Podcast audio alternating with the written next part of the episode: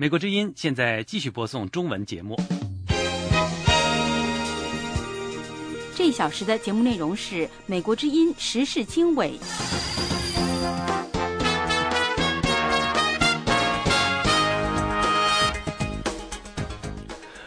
美国之音时事经纬，欢迎您收听。现在是二零一三年的三月五号，我是您的主持人黄耀义。在今天的时事经纬节目当中，将为大家来关注以下的主要新闻，包括联合国安理会将要讨论制裁朝鲜的问题。此外，还有委内瑞拉总统查韦斯的呼吸困难，健康似乎产生了恶化的现象，以及肯雅塔在肯尼亚的选举当中占据了领先的地位。此外，中国人大以及政协的两会在北京召开之际，有外媒关注到中国的安保以及维稳的开支再次的超过了军费，而中国的军费这次也有大幅的上涨，将近 百分之十一。 以上的新闻内容，欢迎收听。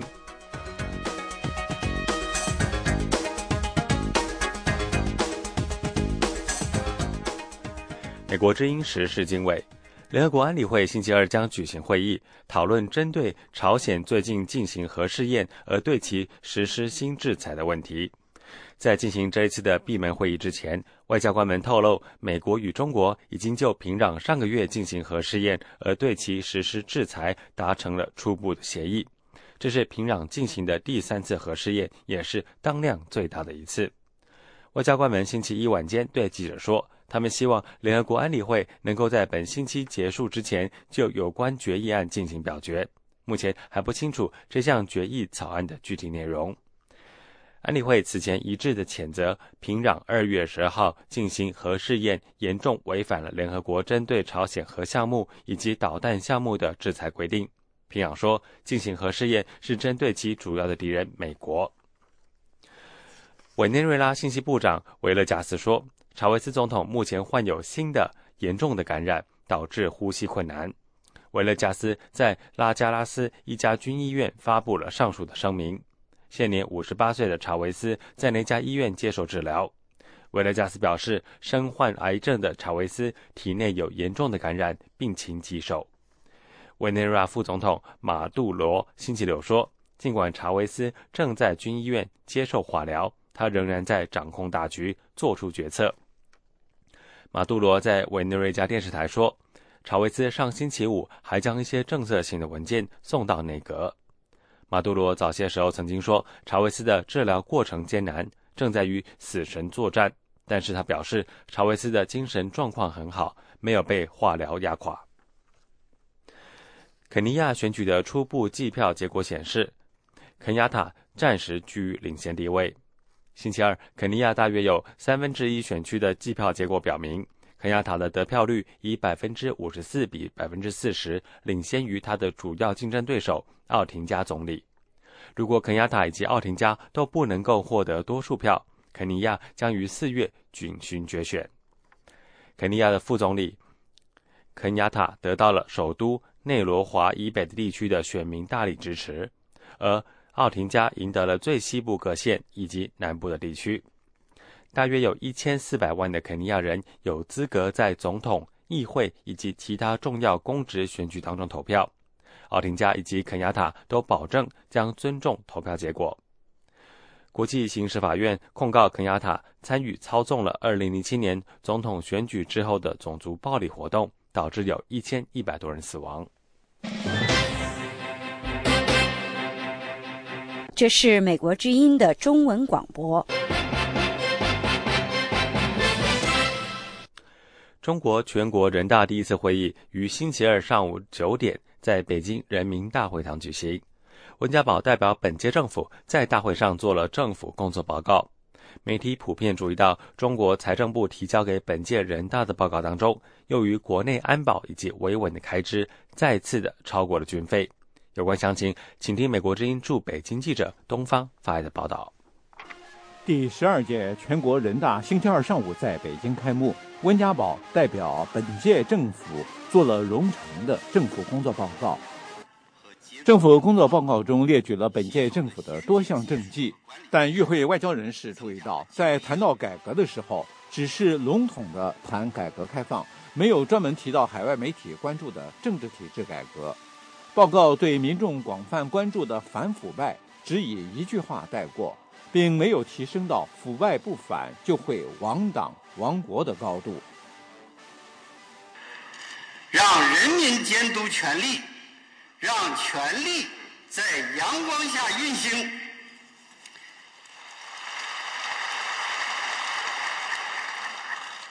坚持反对腐败，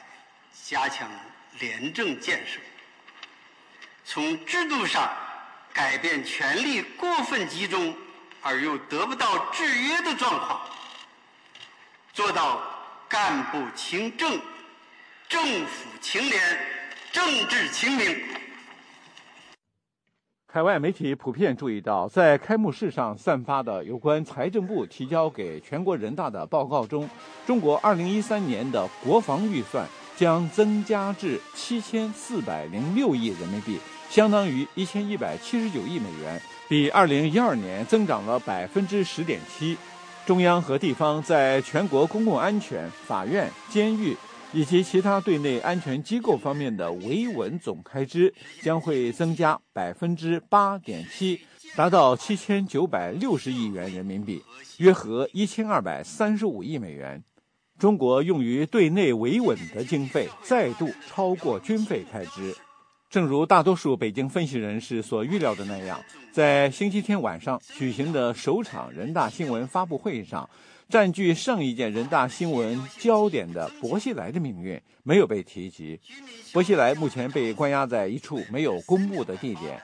等待着腐败、滥用权力和妨碍司法等罪名的指控。薄熙来案件何时审理、是否公审，成为北京外媒关注的焦点之一。温家宝用了一个多小时读完政府工作报告，最令人出乎意外的是，他读完报告之后没有立刻返回自己的座位，而是站在台上向台下三鞠躬，颇具谢幕意味。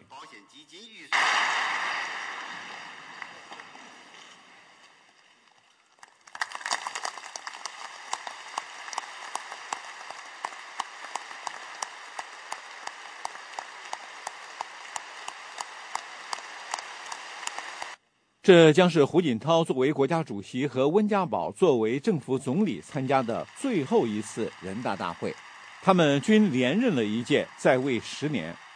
大会十七号结束以后，胡锦涛和温家宝都将退休，而习近平和李克强将被人大选为国家主席和国家军委主席以及国务院总理。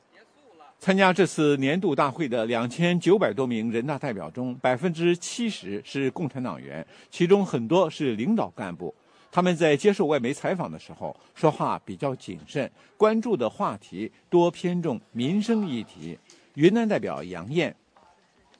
今年呢还得加大这个教育这一块的投入，我觉得这个都是能够让我们这个老百姓非常放心的。教育和医疗、啊、对对对，教育、医疗、住房，这些都是最基本的吧。广西壮族人大代表黄克对美国之音记者说，他感到温家宝政府工作报告很好，他特别感兴趣的是偏远地区扶贫和贫困山区儿童的教育。提到了加大四个区的建设，加大对革命老区、呃那个边境地区、少数民族地区和扶贫困地区的建设，提到了。据报道，这次换届大会将是权力的再分配，高官大洗牌的人大，很多干部会失势，也有很多官员会得到升迁。据北京外媒报道，张高丽将任国务院常务副总理，舆论普遍关注的前组织部长李源潮的未来将是任国家副主席，汪洋可能会接替王岐山担任主管中国财政大权的副总理。记者注意到，温家宝的政府工作报告中出现了一些新的流行词，如 P M 二点五 等等。但是海外媒体和中国民间比较关注的关键词，如废除或者改革劳教制度、批准联合国公民权利和政治权利公约、通过党政干部财产公开的阳光法案、废除一胎化和强制性堕胎等热门词，则没有在政府工作报告中提及。美国之音 V O A 卫视记者东方北京报道。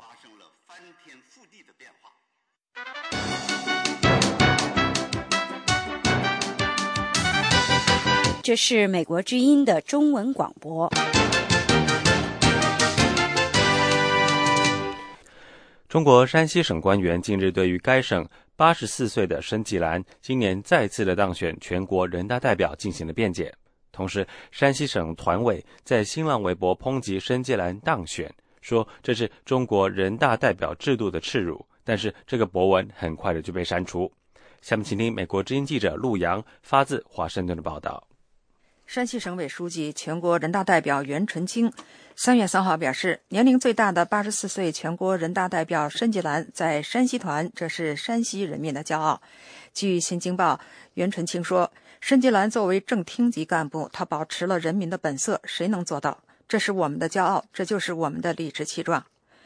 南方网消息，山西省委宣传部长、全国人大代表胡苏平近日在北京对记者表示，如果不让申纪兰当选全国人大代表，我们不好交代。他说，不仅对申纪兰所在村不好交代，也对全省人民不好交代。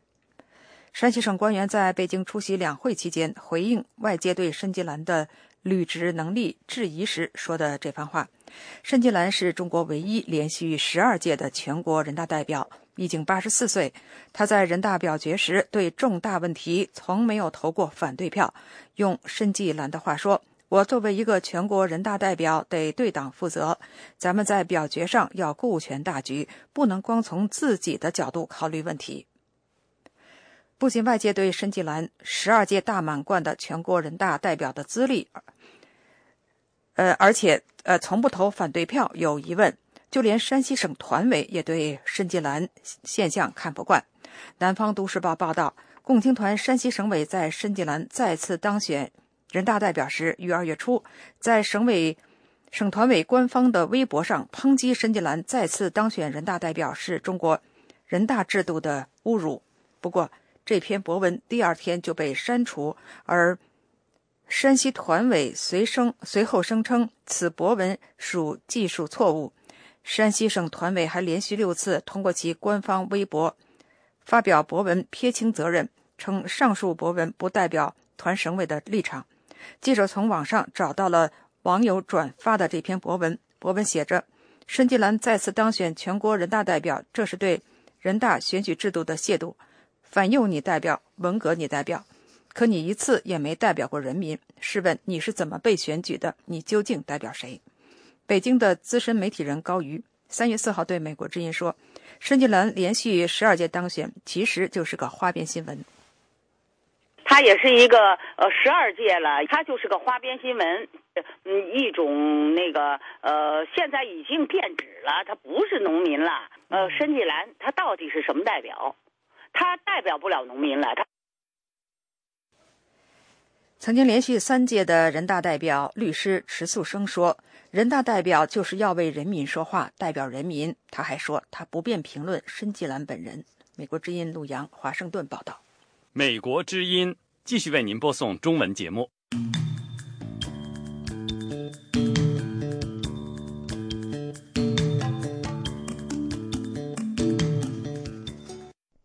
中国人大政协代表在北京开会之际，中国民众却因为表达诉求而遭到当局的打压。与此同时，数百名的中国民间人士呼吁人大尽快批准联合国公民权利以及政治权利国际公约。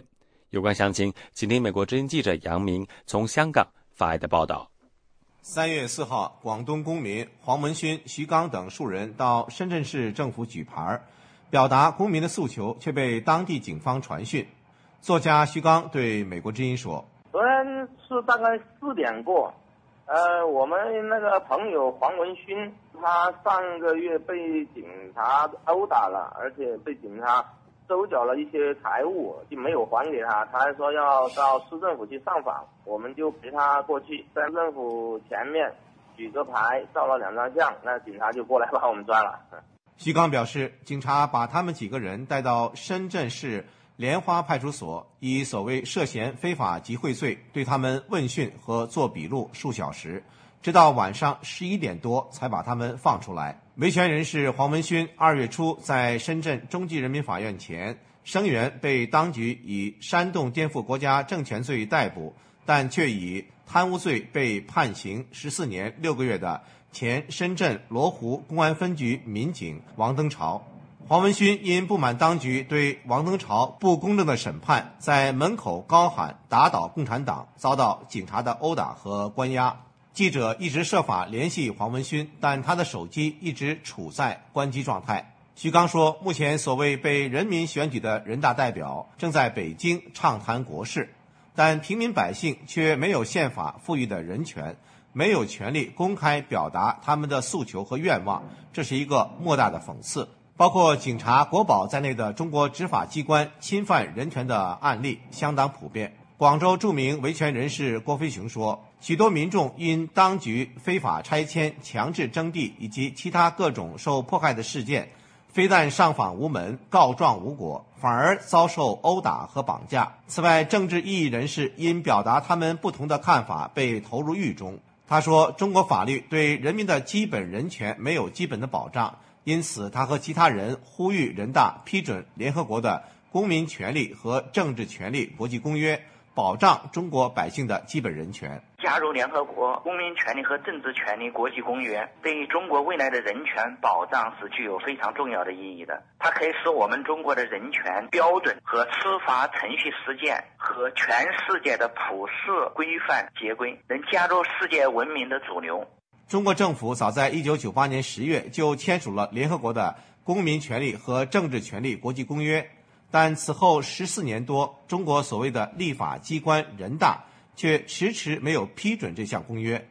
为此，数以百计的中国民间人士发出公开联署信，呼吁正在开会的人大批准这项公约。郭飞雄说，在位十年的人大委员长吴邦国没有使用人民赋予他的权利去保障人民的权利，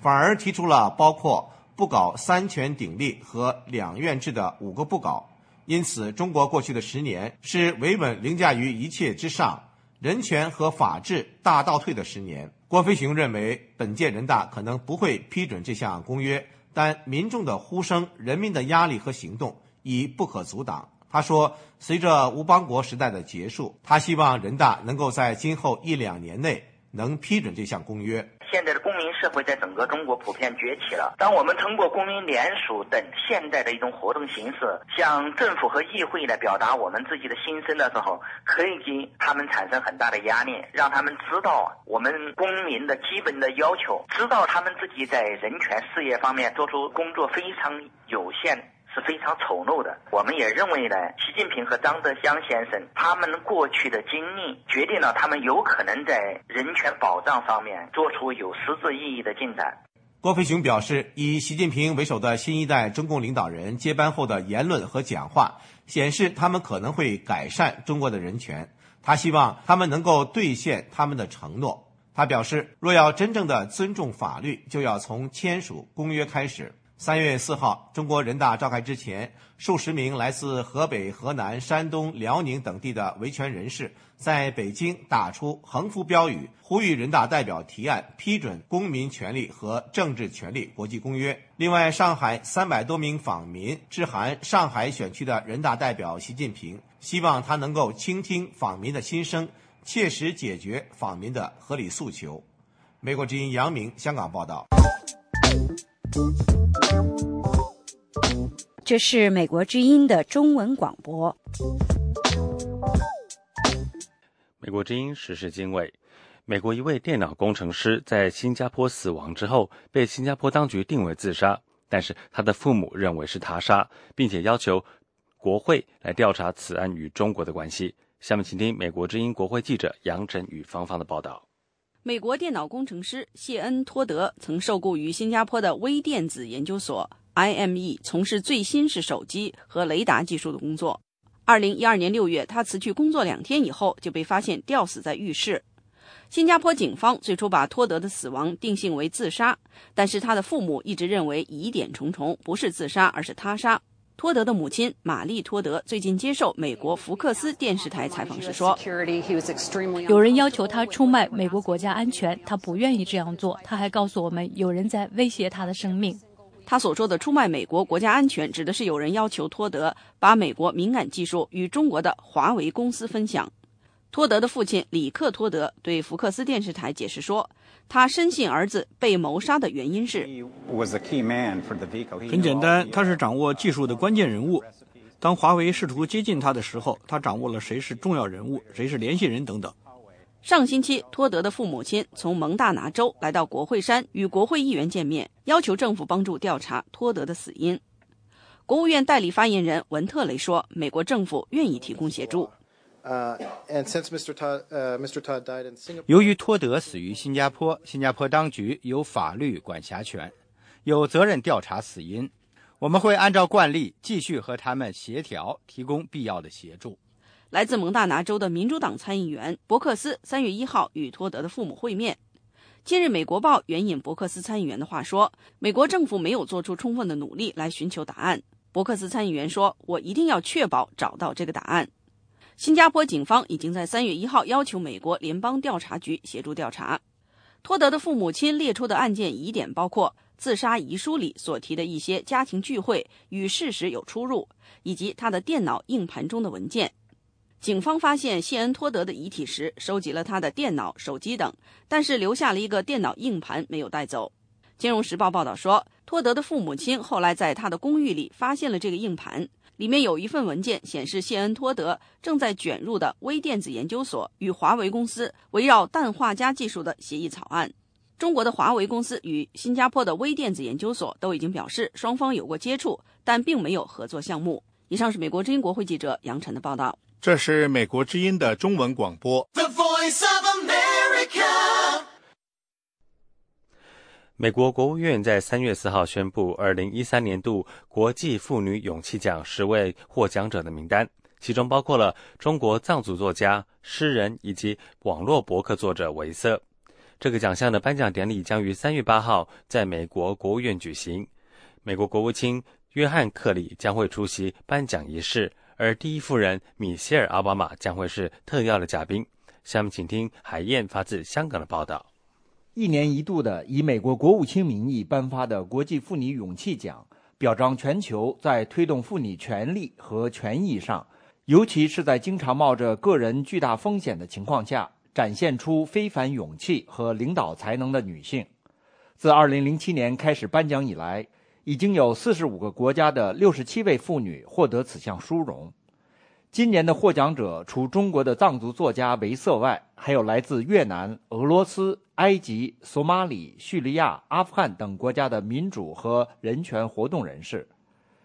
目前居住在北京受到监控的维瑟无法出席颁奖仪式，而其他国家的获奖者已于近日抵达美国，从星期一开始参加在不同城市的与美国各界的接触和交流活动。美国国务院在对维瑟的嘉奖词中说，在中国藏人地区出现不断升级的自焚和抗议的时期，维瑟成为中国大陆公开谈论中国藏族公民人权状况的最重要的活动人士。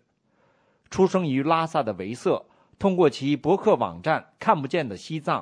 诗歌和写实的作品，以及对推特那样社交媒体平台的运用，为数以百万计的因政府限制信息传播而无法向外部世界表达心声的藏人发出了声音。嘉奖词还说，尽管在被认为的政治敏感时期常常处于安全人员的监控和被软禁中，维瑟勇敢地坚持记录藏人的处境，强调见证是为了发声。一百多位藏人通过自焚而表达他们反抗压迫的愿望，就是我将不放弃，我将不妥协的原因。为此，美国之音记者星期二上午电话专访了获奖的维瑟。您给我简单的谈一下美国国务院授予您这奖，您有什么感受？我知道这个消息觉得很高兴啊，当然我认为助于我这个国际妇女勇气奖，当然我更愿意认为这是对目前整个西藏境况的一个关切啊。作为一个写作者，是想通过我的写作作为一种记录，还有作为一个见证，在这样的时刻的话，我的记录与见证，我发出的这个声音被关注到，被倾听到，这是一个很很重要的嘛，非常重要。嗯，我自己也觉得这是一个，在这个时候也很需要这样的支持和关注，所以也很感动。授予您这个勇气奖，还是主要跟您您刚才也提到持续不断的对西藏局势的关注有关嘛？这个而且面面临一些压力是吧？对，因为这几年作为一个写作者呢，过去我的写作都是跟文学啊有关，那后来这些年间由于很多的事情，我的写作已经变成一种一种纪实和记录啊，通过那些包括我的书籍啊、博客啊、推特啊，以及就是这种包括现在像接受您的采访啊，对媒体的这种发声，这些表达啊，实际上就是目的是为了把，就像我博客的名字叫看不见的西藏，就是想让世人看见一个呃看不见的西藏。这样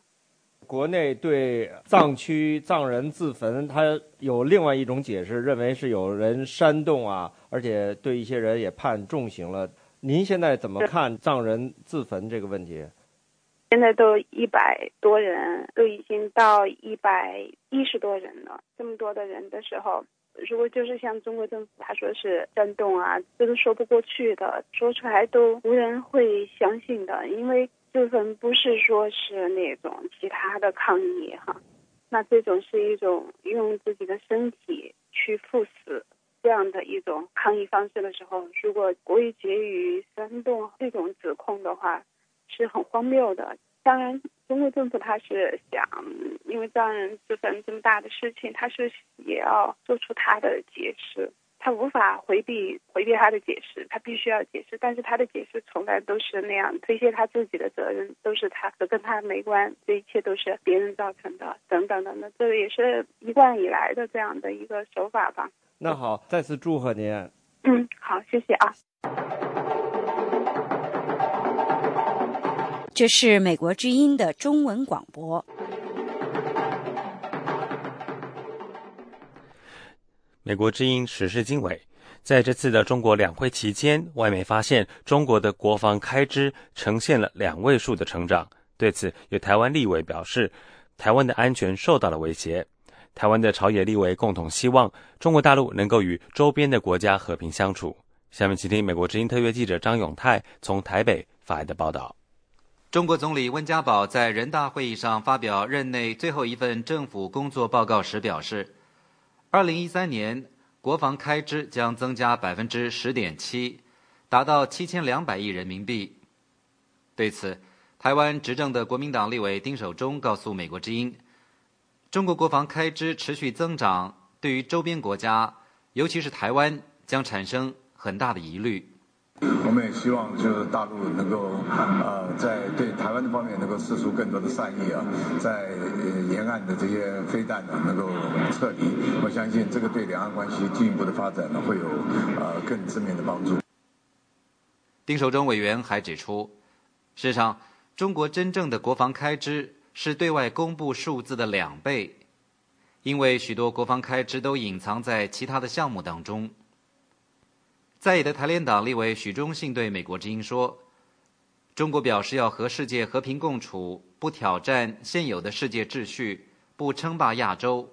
可是却是说一套做一套。我们认为他这样是一个不负责任，而是要争夺全世界霸权的一种做法，所以我们认为中国应该要减少军费的支出，多去关心他们的贫穷地区的啊省份以及贫穷人民的生活，让他们能够有基本的生活条件。徐忠信委员也指出，中国的国防开支非常不透明，包括高科技武器、核武的研发以及网军等等支出都没有对外公布。台湾国防部二零一一年公布的国防白皮书指出，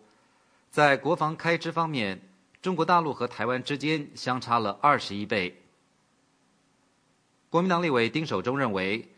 两岸和平的维持多半要靠双方的善意和良性互动、政治的协商、经贸的合作，而不是靠军备竞赛。台联党立委许忠信则表示，两岸的和平只是假象，台湾还是应该加强自我防卫的力量，因为无敌国外患者国恒亡。谈到对美军购的问题，国民党立委丁守中说，台湾要持续的争取，他也赞成要有一定的自卫战力。因为如此才不会因为恐惧而被迫走向两岸谈判。台联党立委许忠信表示，美国愿意售台高科技武器，不过马政府并没有积极的争取。此外，美国也担心两岸关系改善之后，美国的武器技术可能会流向中国。台湾国防部公布的国防白皮书还指出，比较两岸的总兵力，中国高达两百三十万人，台湾则只有二十七万人，双方相差高达 八点五倍。台湾军方认为，到了二零二零年，中国军方就有能力封锁台湾。以上是美国之音特约记者张永泰从台北发来报道。这是美国之音的中文广播。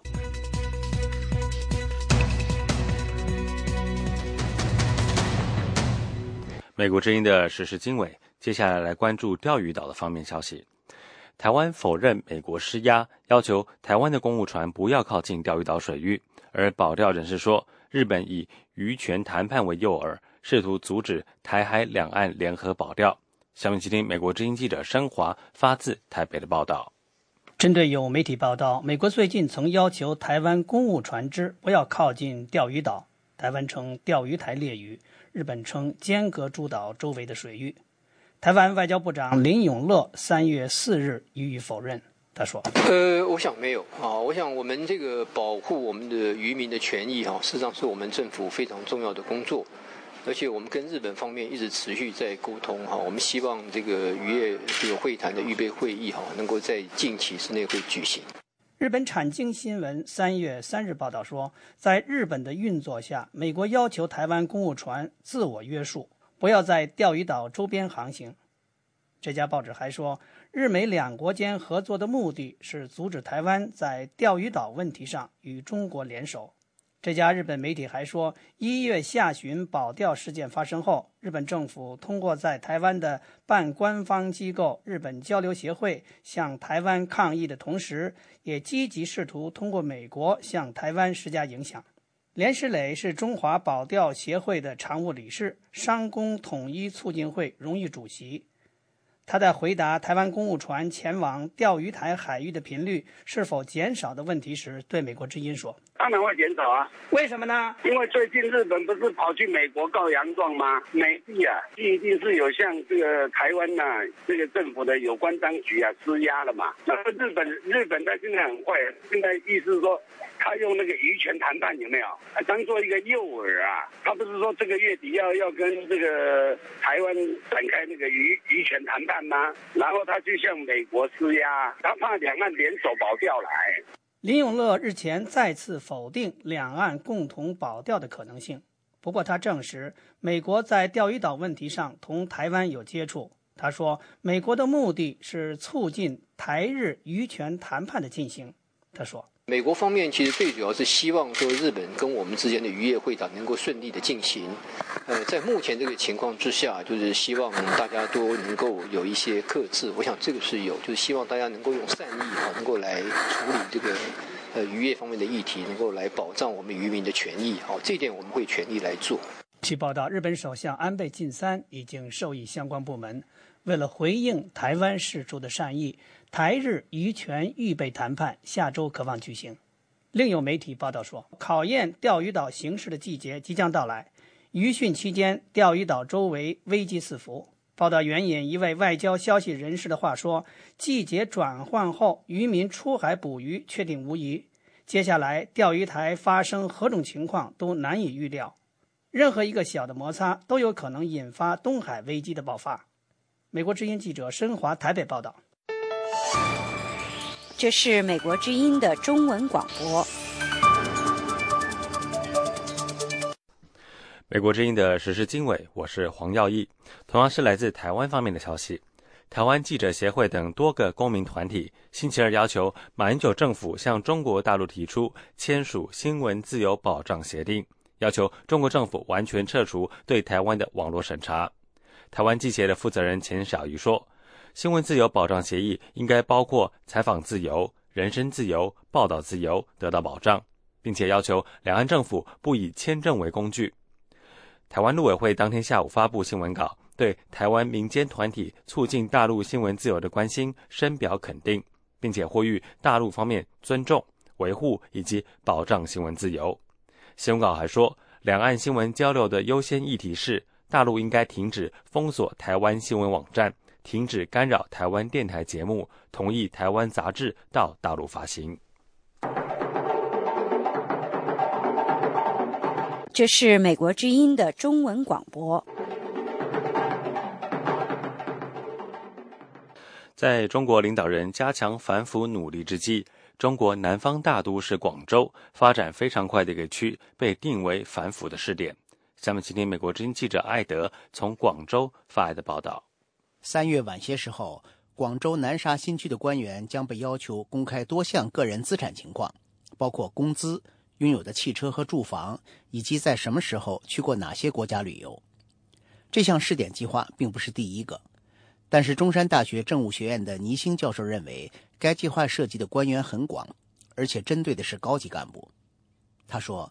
个人资产包括工资、银行储蓄和投资，但是除此之外还包括其他一些重要资产需要公开。南沙的计划方案还包括婚姻状况、到哪些地方旅游、官员妻子儿女的就业情况，以及他们拥有和买卖哪些股票。作为广东省的省会，广州历来是中国最大的经济区和制造中心之一，但是近年来广州面临来自苏州和天津等其他城市越来越激烈的竞争。倪星教授说，资产公开并不只是为了打击腐败和防止收贿受贿。他说，我相信在中国领导层换届之际进行这场运动，是因为政府的联结是提高一个地区经济竞争力的关键。广东省有三个地区被定为公开官员资产的试点，其中包括两个经济开发区，一个是南沙新区，另一个是珠海的横琴经济开发区。南沙新区占地八百平方公里左右，去年被定为经济开发区，当时中国正在忙于十年一度的领导层换届准备工作。中国官员说，与腐败做斗争关乎到生死存亡的大问题，要求官员公开个人财产的努力受到广大民众的欢迎。美国之音记者在广州街头和一些民众进行了交流，他们显然支持这项政策。一位王姓男子告诉记者，官员的权力大得可怕，他们必须公开自己的资产。一位在服装行业工作的王姓年轻女子说，她支持这项政策，因为这可以让公众享有更高的透明度。广州高中生何迪说，中国现在到了应该打击腐败的时候了。他说，我想中国现在愿意执行这样的政策，应该全力以赴。广州社情民意研究中心最近进行了一项调查，调查报告说，参加调查的大多数人对腐败、官员聚敛财富、道德败坏、把公共资金用于个人奢侈消费等现象表示不满。调查报告说，子女上名校以及看病就医特权等方面的腐败最明显。虽然南沙新区的试点计划受到人们的普遍支持，但是有人认为这项计划并没有涉及到最高层官员。孙汉辉是中国一个基层组织的成员，他希望所有二百零五名中央政府的最高领导人都公开自己的资产。孙汉辉和他的同事用了几个星期的时间，在中国各地征集签名后，星期一把一封请愿书寄给了即将接任国家主席的习近平。这封请愿书征集到全国各行各业七千零三十三人的签名，有农民、工人、律师和政府公务员。请愿书呼吁政府最高领导人公开个人以及家属的资产情况。孙汉辉所在的组织敦促政府高级官员在星期二开幕的全国人大代表大会期间公布自己的资产。孙汉辉说，资产公开是一个制度性措施，它可以遏制腐败。这个国际化模式在两百多年前首先出现在瑞典，后来被英国和美国采用。但是要想让这个制度真正有意义，那就要从最高领导人做起。目前还不清楚，对于这项试点方案，中国领导人到底准备走多远。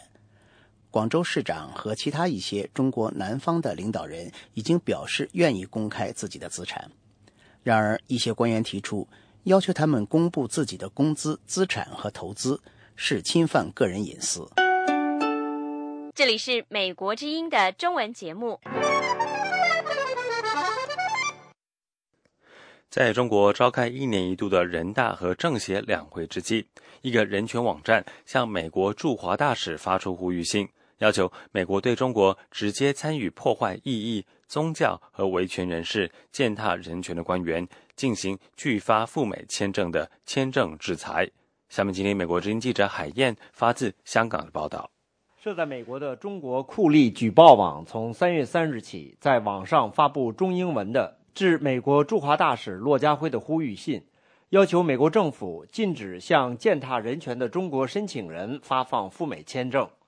该网站目前在网络上征集网友签名，日后将寄发给骆家辉大使。据中国酷吏举报网介绍，该网站专门揭发和收录中国侵犯基本人权的官员、警察、法官以及公务员的名单、个人信息及其罪行。目前这个网站已收录近四百名被认定犯有侵犯人权的中国酷吏的名单。酷吏举报网的呼吁书说，希望美国领事馆在核发中国人签证申请的时候，参考中国酷吏举报网的名录，对有侵犯人权的犯罪背景的签证申请人实施严格明确的签证制裁。北京学者、民主人士胡石根对美国之音表示，酷吏网发出这封呼吁信很有意义，希望能扩大影响，增加对中国参与侵害人权人员的压力。他说，我觉得很有意义，对酷吏是一个震慑。现在对我们这些人来说啊，这酷吏是直接侵害公民的人身自由，包括对法轮功、对家庭教会、对异议人士、对维权人士这样的拘禁迫害。我希望他们这个工作做得更细更扎实，真正造成震慑，国际社会也确实要要做这个事情。上海知名维权人士冯正虎曾被拒绝回国入境，经抗争回国后，又长期遭到当地国宝的软禁、骚扰和传唤。冯正虎星期一对美国之音谨慎表示，网友有选择做事的权利，而美国也有自己的价值观念来决定如何做。他说，这些网友他完全也有对自己的权利，那么各有各的不同，各有各的不同的做法，他有这种想法也属正常的，每个人可以表示自己的想法。美国他应该根据他的一些价值观念、一些国家的一些标准来最后决定是不是让这些侵犯人权的一些中国的官员进入美国。北京知名网络评论人士、作家莫之许向美国之音表示，致美国驻华大使的呼吁信是一个政治表态，但在实际外交操作上，他怀疑美国会有所作为。莫之许说，我觉得吧，这个只是一种姿态吧，表达一种愤怒，因为根本来说，外交有它自己的运行逻辑，中美两国有很多其他的利益勾结，所以不太可能为了我们这些所谓的异议人士或者维权人士和这个官僚系统有一个全面的一种清查和抵制，所以我觉得不太现实。美国民运人士、中国酷吏举报网理事葛询在呼吁书的前言中说，如果专制的酷吏行恶不受制裁，必定肆无忌惮。中国的人权状况不见改善，很大原因就是如此。然而酷吏中许多是准备走路的贪官，他们要出国旅游，送小孩出国，将来再由拿了外国国籍的小孩申请他们移民。如果西方国家能够对中国酷吏实施明确的签证制裁，是将有效制约酷吏们依附体制、迫害人权的嚣张罪行。签证制裁可以令酷吏为恶而有所忌惮。让我们从美国开始，延伸到其他主要民主国家，呼吁他们一致对于侵犯人权的酷吏实施签证制裁。美国之音记者海燕，香港报道。欢迎继续收听美国之音的中文广播。美国之音的时事经纬，中国的人大开幕之际公布了新年度的预算，其中用于公共安全的开支再次的超过了军费。下年的军费是七千四百零六亿人民币，而公共安全费用将是七千六百九十亿元人民币。台湾媒体以及国际上普遍把中国的公共安全开支称为维稳费用，但是中国官方媒体多次出面驳斥这种说法，声称公共安全开支还涵盖了公共卫生、消防、禁毒以及弃私等其他领域。然而，根据分析人士观察，尽管公共安全支出也包括上述内容，但是绝大部分的开支是用来维持社会的稳定，防止出现动乱，镇压反对声音以及反对力量。根据报道，中国每年发生的所谓群体事件，从一九九三年的八千七百起上升到二零一零年的大约九万起。近几年当中，中国政府不再公布类似的数据，但是分析人士估计每一年都在九万起以上。路透社援引设在纽约的人权观察的研究人员尼古拉斯·贝杰林的话说，不惧怕自己人民的政府不需要把超过军费的钱用于国内安全。欢迎继续收听美国之音的中文广播。明镜网旗下的外参月刊称，虽然中国政坛在洗礼政权之下刮起廉政风暴，但是贪腐本身不一定会让中共政权垮台。详情请听美国之音记者宇宙在美国首都华盛顿的报道。外参的这篇报道说，十八大之后，中共似挥刀斩乱麻，在惩治腐败问题上展现出前所未有的气势。重庆前区委书记雷正富丑闻曝光后，仅六十三小时被拿下。广东四十天内拿下包括财政厅和国土资源厅负责人以及市级党政官员在内的多名贪官。直属中国航空工业集团公司的北京某国企党委书记被以受贿罪判处十三年徒刑等等。更加引人注目的是，中央统战部长令计划也受到波及，被传配偶涉嫌滥权和腐败。报道引述美国维吉尼亚州里士满大学文理学院副院长、政治系主任王威正的话说，贪腐确实打击了中共作为执政党的威信，也会在其他地方出现对统治权意想不到的挑战。不过，王威正称，贪腐本身不一定会让中共政权垮台。北京的历史学者、评论人士张立凡对美国之音表示，中共现任最高领导人习近平据传谈到过前苏联崩溃的教训，不过没有从正面汲取经验。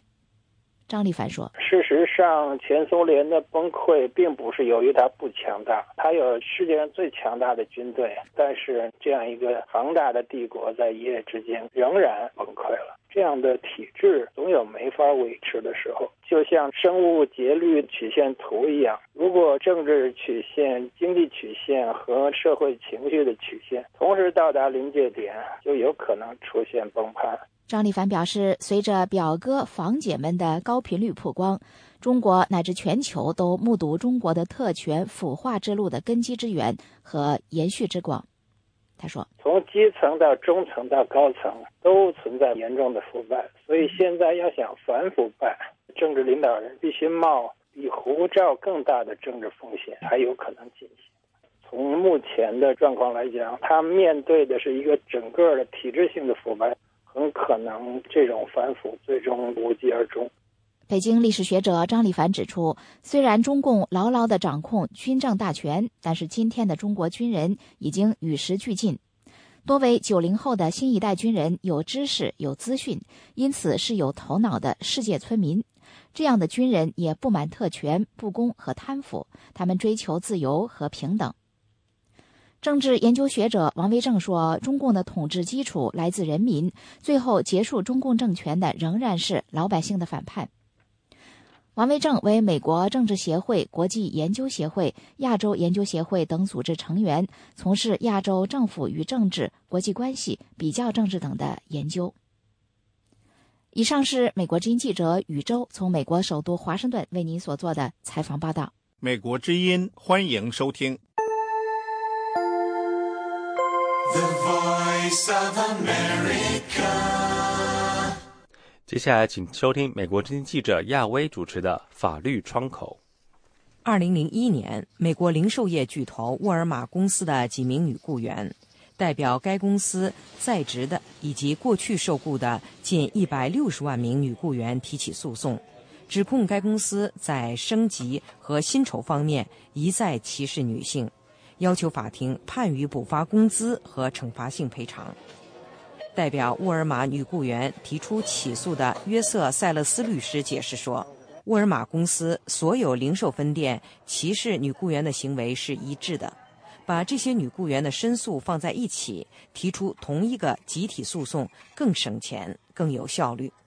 The case was based on a United States statute called the Civil Rights Act of nineteen sixty-four that prohibits the denial of employment opportunities because of sex. 我们提出的法律依据是基于国会实施的联邦条款，该条款又称一九六四年民权法案第七款，它在薪酬和晋升方面禁止雇主使用或考虑性别因素，不允许雇主因性别原因给予女性比男性低的工资，以及不给女性和男性同样的晋升机会等等。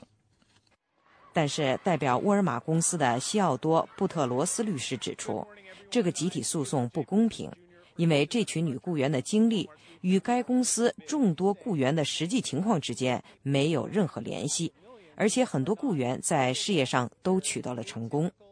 Due process, fairness, constitutional principles under the U S Constitution forbid such a class action. 美国宪法的正当法律程序和公正原则禁止这类诉讼。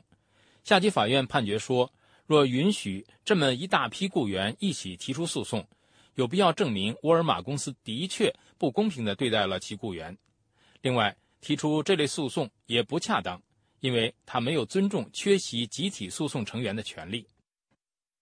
二零一一年六月二十号，美国联邦最高法院作出了有利于沃尔玛公司的判决。他在下级法院判决的基础上进一步指出，这些女雇员在全美各地的沃尔玛零售店中从事不同的工作，因此不具备共同的法律问题，不能以目前的形式继续这一诉讼。但是联邦最高法院允许他们以个人或小规模的方式提出诉讼。沃尔玛公司的辩护律师布特罗斯认为，美国联邦最高法院的判决力求在给予公司公平对待和维护雇员个人的诉讼权利之间取得平衡。twenty of the leading companies in the world joined together to file what we call a friend of the court brief in the Supreme Court to explain to the court the significance that this kind of claim would have if it were allowed to go forward. 全世界二十个主要公司联合向联邦最高法院提交了法庭之友陈述书，解释了一旦允许这类集体诉讼继续进行有可能产生的影响，并且敦促法庭否决这类集体诉讼的资格。联邦最高法院接受了他们提出的论据，但是同时又判决说，提出诉讼的几位原告如果愿意可以继续他们各自的诉讼。芝加哥的劳工和就业律师杰拉德·马特曼估计，鉴于联邦最高法院的判决，未来不会再出现涉及好几百万人的集体诉讼，集体诉讼的人数将会大幅度减少。 The other impact will be that workers won't be able to band together and sue collectively for money damages because the Supreme Court has said. 法庭判决的另一个影响是，雇员不能再联合起来提起集体诉讼并要求得到金钱赔偿。法庭判决说，在提出金钱赔偿的要求时，需要尊重个人辩护权。因此，今后集体诉讼的人数将会减少，而且更多涉及禁令救济、公司政策和做法的改变，而不涉及受害人个人金钱索赔的金钱救济。代表沃尔玛公司女雇员提出起诉的塞勒斯律师担心，由于沃尔玛是世界上最大的私营雇主，这个判决有可能削弱美国雇员未来提出集体诉讼的权利。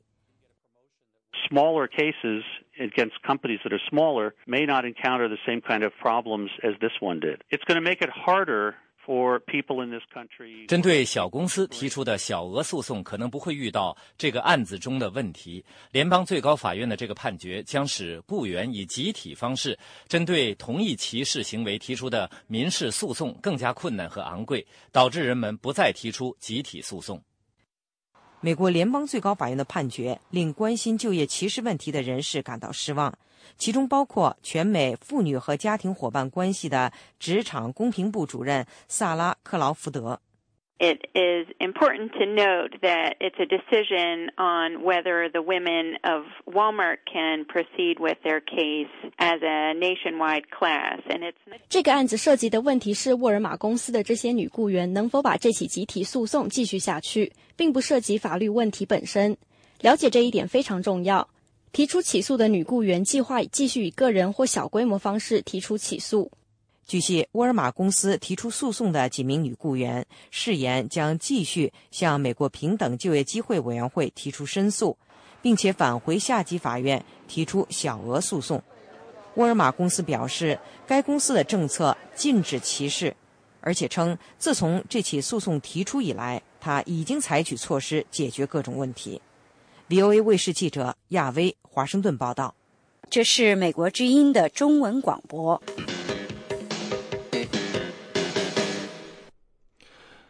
上星期，从纽约到洛杉矶的美国公共电视台纷纷播出由台湾旅美纪录片导演陈梅君的作品《黑人功夫纪事》，从社会以及文化的角度追踪报道中国功夫对美国非洲裔的影响，作为庆祝黑人历史月的亮点。下面请听美国之音记者国福从洛杉矶发来的报道。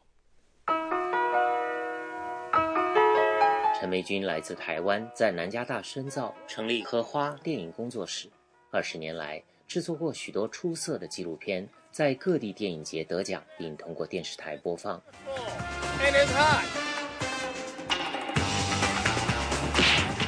陈梅君说：“啊，我的新片叫《黑人功夫纪事》，是啊跟美国公共电视台合拍的。那这个月是美国的黑人历史月，所以啊，现在正在全美的公共电视播出中。”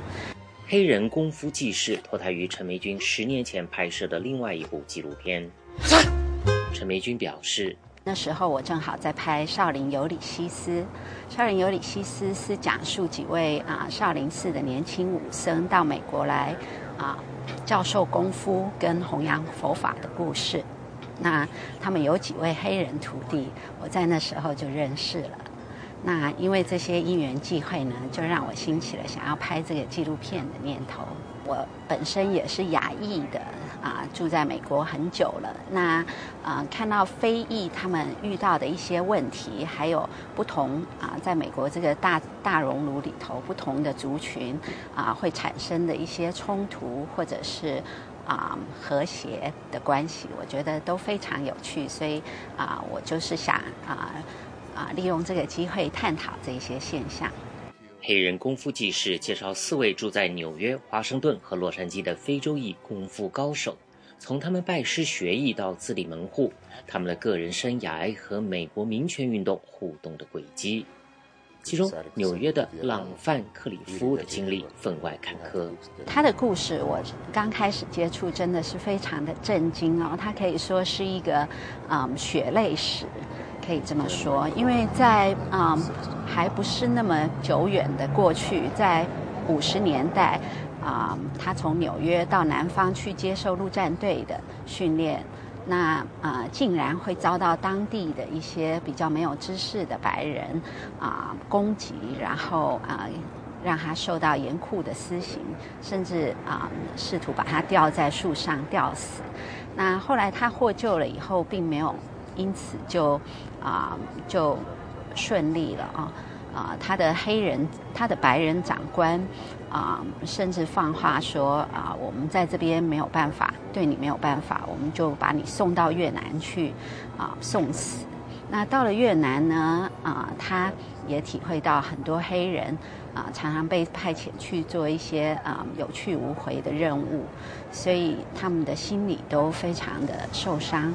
那嗯，一直到战后很久，他都没有办法平复。那只有功夫，还有啊、呃，就是专注的练功呢，能让他啊、呃、得到心理的平静。所以他的个性，我不知道过去是怎么样，但是现在我接触到的就都是很温文尔雅。陈美君说，美国一直到一九六零年还在实行种族隔离政策，他们从公厕到公车，小到饮水器，全部都是黑白分离的。所以到一九六三年呢，美国的金恩博士就登高一呼，号召黑人呢向华盛顿进军，啊、呃，来争取黑人的平等权跟工作权。